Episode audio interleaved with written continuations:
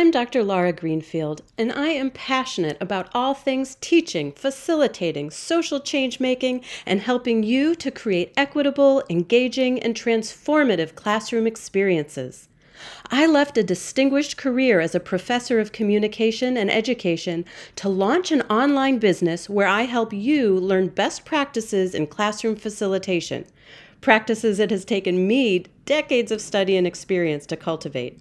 I started the Let's Talk Facilitation podcast to offer you straightforward and practical solutions to everyday challenges in the college classroom to turn your stress and overwhelm into confidence and excitement. If you are a current or aspiring college educator who's looking to build a teaching career that you love and that changes students' lives, you've come to the right place. Welcome.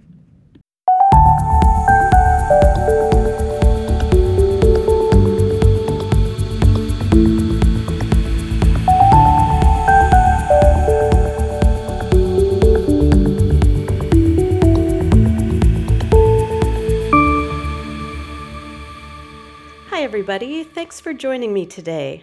I'm going to be talking about and offering guidance around the number one concern I am hearing from college educators across the US, which is that students seem less engaged than ever before.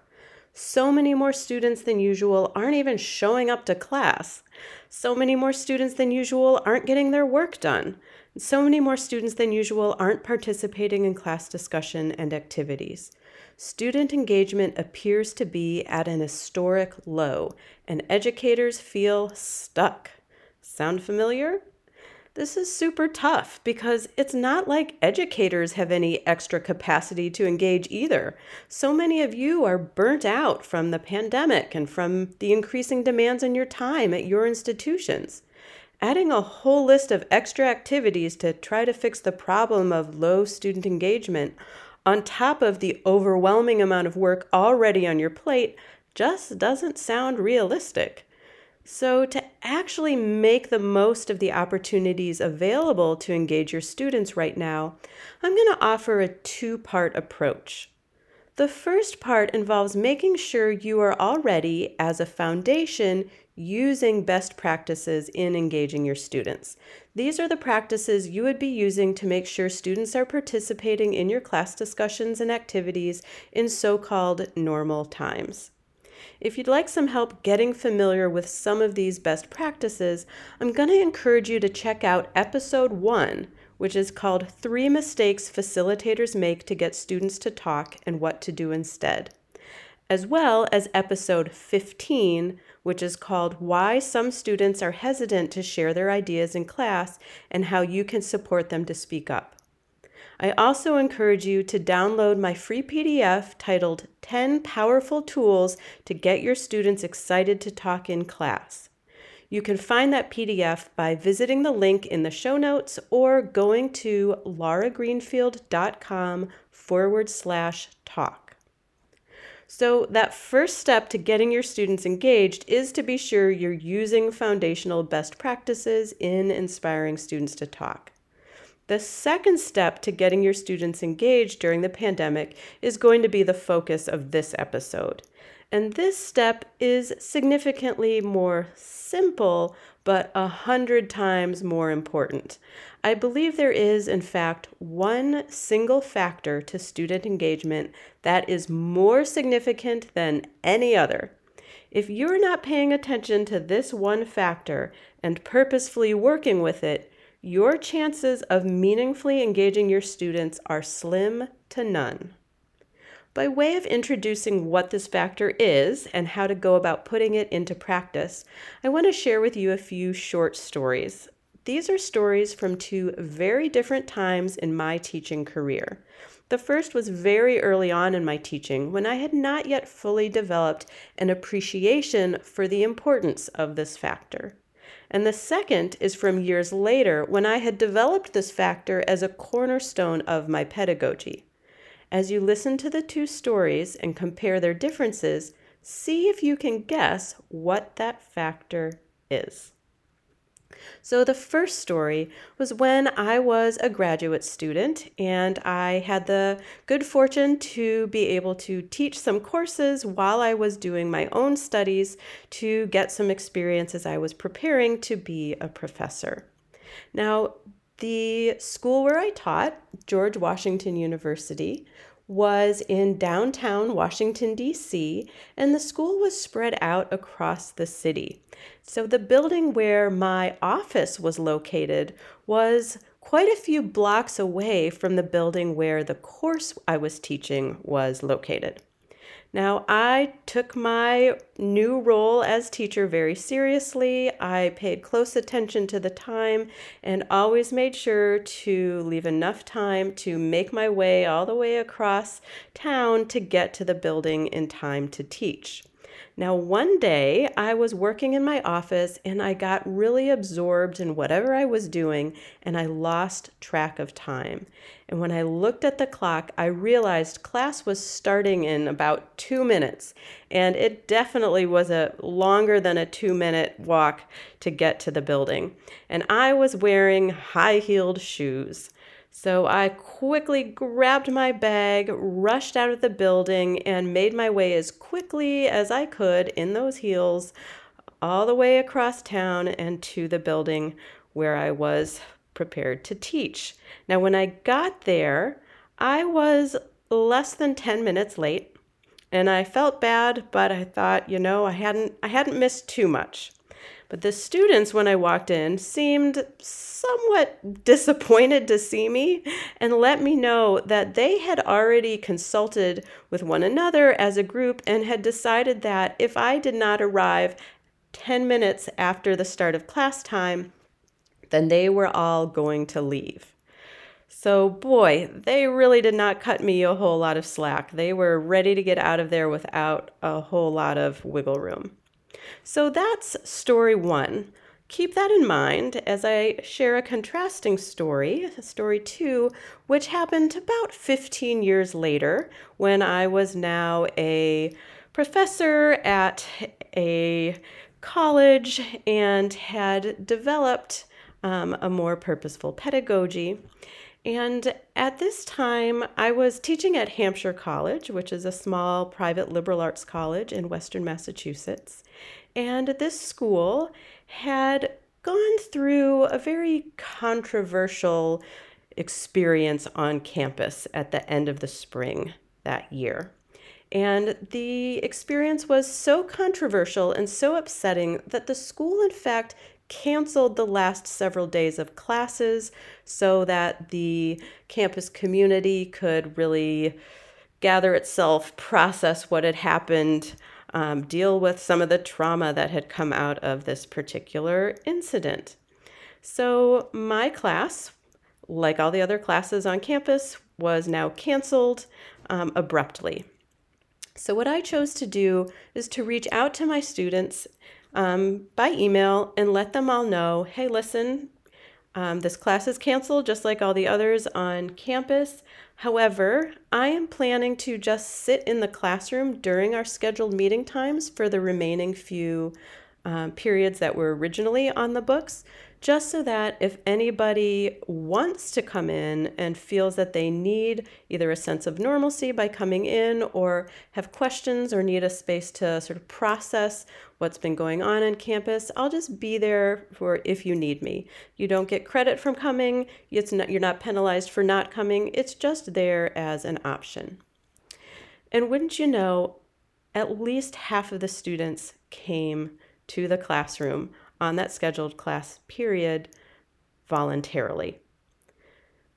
Now, if we look at these two stories, you can see a, a, striking difference between the two student populations. One was going to give me a 10 minute grace period, and then they were out of there for a class that was, for all intents and purposes, still required.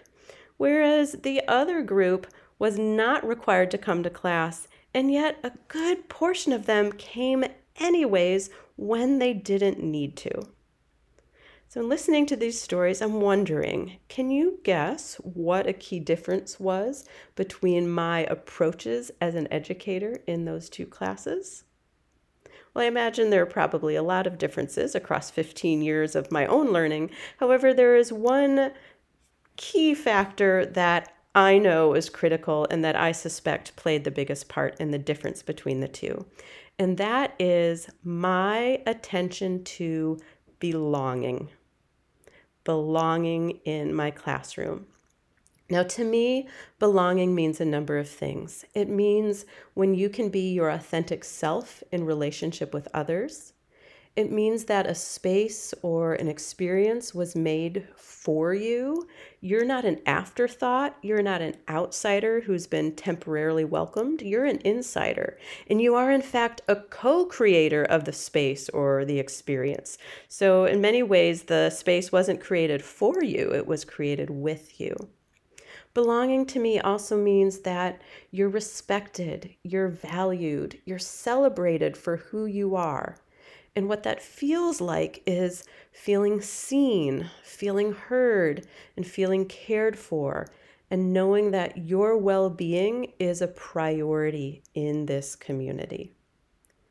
Belonging itself is created by a number of intentional practices.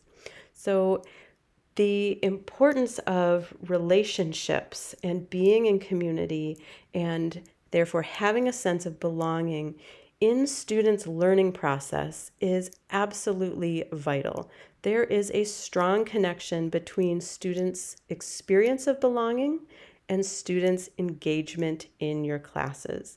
And my hope is that by the end of this episode, you will appreciate, if you haven't before, or appreciate even more deeply if you already come to the table with this value. That you'll appreciate how approaches to facilitation can either perpetuate or disrupt injustices and inequities in students' learning experiences. So, as a facilitator, your role is not to be just someone who conveys content or poses questions or guides discussions, but rather our relationship with our students is a non negotiable foundation, particularly if you want a class that is genuinely engaged. Now, many of us recognize this intuitively. It's why we love teaching. But not everyone realizes or feels affirmed in making a priority of belonging a foundational tool of your pedagogy. So, I want to talk a little bit about how we make belonging foundational in our pedagogy. First, we do so by prioritizing relationship building or community building with and among the students in your class.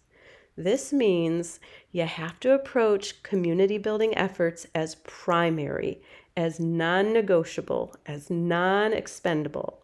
You're pressed for time, this doesn't get scrapped.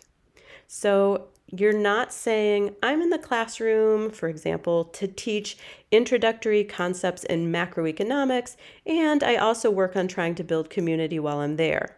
But rather, you say, I am in the classroom to create a sense of community and belonging, through which I teach introductory concepts in macroeconomics. So that prioritizing relationship building is absolutely central. The second way we make belonging foundational in our pedagogy is that we understand our students to be co creators in that process. So, as I mentioned before, it is creating community with them, not for them. So, it's not just about being nice or kind to your students, but it's about what you actually put into practice with them. So, the classroom experience you cultivate is a collaborative one. It's where each of your students, and those with historically marginalized identities in particular, play a vital role, a leadership role even, in crafting that experience. Now, if you'd like to dig a little deeper to learn more about what that means and how exactly to do that in practice, you can check out episodes 7 and 8, which are a two part series on how to make discussions inclusive for real, where I provide an explanation of what I call radical inclusion, and I walk you through three foundational strategies for taking concrete action. So, check those out if you'd like some more ideas about how to collaboratively co create an experience where students feel like they belong. Now, finally, Another key way that we make belonging foundational in our pedagogy is that we build community building throughout everything we do in our class. So, community building gets interwoven into the fabric of the class. So, this is not a one and done activity. It's not something you do once on week seven. It's not something you squeeze in when you've got some spare time, or it's not even the way that you kick off the semester, but then drop it once the course agenda gets too full throughout the term. Instead, community building is a lens through which you approach all of your teaching activities. So it's not an add on, but it's a philosophy that informs how you organize each class, what activities you choose, what you expect of your students, and how you communicate with them. Now, are you excited to dive in and try out some specific approaches? Great. Hang tight because a game plan is headed your way. Next week's episode is all about growing your toolkit of community building strategies. I'm going to cover five concrete strategies anyone can develop, regardless of your subject area, experience, or class size. So keep on the lookout next week on my podcast. But for now, I want to make sure I've been as clear as possible about the significance of prioritizing belonging through relationship building and community building in your teaching. This episode is about dealing with lower than usual student engagement. So, what does prioritizing belonging have to do with student engagement? When students are burnt out and making choices about where to expend what little remaining energy they have on their schoolwork, they are going to choose to make the effort to engage in the spaces where they feel a sense of belonging, where they experience meaningful relationships with others, where they are a part of a purposeful community. They're not likely going to choose the class where the teacher doesn't know their name, where they've never said so much as hello to their classmates, where their interaction with the course material is merely transactional and doesn't feel personally relevant. They're not going to expend energy in a space where their presence or absence doesn't appear to make much of a difference. So, if you are experiencing low student engagement in your classes, avoid the temptation to compel them to participate by lecturing them about the importance of attendance or threatening them with a low participation grade or even complaining to your colleagues that your students just don't take anything seriously. Instead, honor your students as the whole people they are. Develop curiosity about what they're going through Demonstrate empathy by listening to them and affirming their challenges.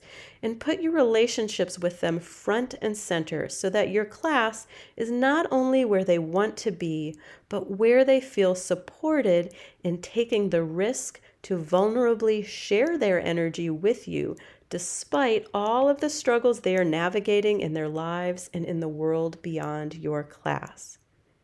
It's really quite simple, actually. Like every aspect of my own teaching philosophy, it all boils down to love. Love your students. What does love look like in action in your classroom? That's the end of today's episode. Now, don't forget to check out episodes 1, 7, 8, and 15 to dig deeper into some of the topics covered today and visit lauragreenfield.com forward slash talk for your copy of the free PDF 10 Powerful Tools to Get Your Students Excited to Talk in Class. And finally, be sure to tune in next week when I share with you a ton of effective, concrete strategies to put your community building commitments into action. Now, do you have a colleague or friend who's struggling with student engagement in their classes? Share this episode with them and help spread the love. Thanks so much for listening in today, and until next time, happy teaching.